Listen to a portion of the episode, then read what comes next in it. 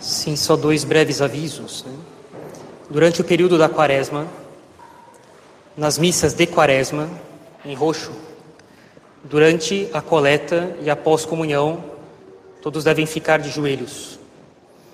Também gostaria de lembrar que ao final da missa hoje, serão impostas as cinzas para aqueles que não a receberam hoje pela manhã, seguindo o mesmo movimento próprio para receber a comunhão.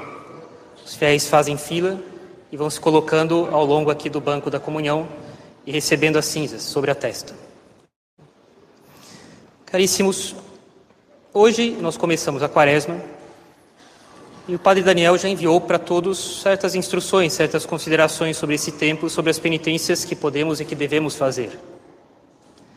Eu só gostaria de pedir que todos nós levemos bem a sério as penitências que devemos fazer agora, durante o período da quaresma.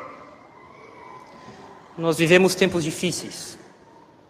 E apesar, apesar das ameaças sérias que nós vemos sobre nós, sobre o mundo, apesar da confusão imensa que existe na igreja e no mundo de hoje, as pessoas permanecem espantosamente insensíveis aos pecados que elas cometem e às culpas que elas têm. Mas são justamente os nossos pecados e são as nossas culpas que levam Deus a nos punir com guerras, com fomes, com doenças, com mortes e com qualquer outra pena ou sofrimento nessa vida. E seria indigno de católicos que se pretendem dedicados, que se pretendem zelosos e que de fato têm mais conhecimento a respeito da situação em que nos encontramos hoje na igreja e no mundo Seria indigno de católicos, assim, entrar na quaresma e passar por ela de maneira leviana. Se pecados foram cometidos, ainda é possível se arrepender e fazer penitência. Mas se sabemos que nós devemos a Deus uma dívida imensa, e apesar disso, nós não levamos a sério a reparação que devemos fazer, como é possível esperar de Deus perdão e como pediremos a Deus que nós não sejamos punidos nessa vida e na outra. Nós somos, em grande maioria, pessoas que têm condições de fazer penitência mesmo, de verdade. Para interesses pessoais, para metas nesse mundo, passar em um concurso, economizar dinheiro para esse ou para aquele projeto de vida, para comprar ou construir uma casa, para fazer estudos, para viajar ou por qualquer outra meta nessa vida, nós nos dedicaríamos muito. Mas para voltar a ser inocentes diante de Deus, para pedir misericórdia por nós e pelos pecadores, se nós formos negligentes, como iremos pretender ser chamados de filhos de Deus? É necessário compreender que penitência significa penitência.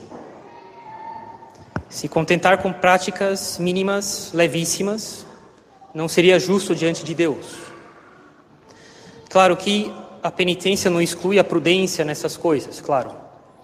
Ninguém deve prejudicar sua saúde, ninguém deve prejudicar seus deveres de Estado para fazer penitência.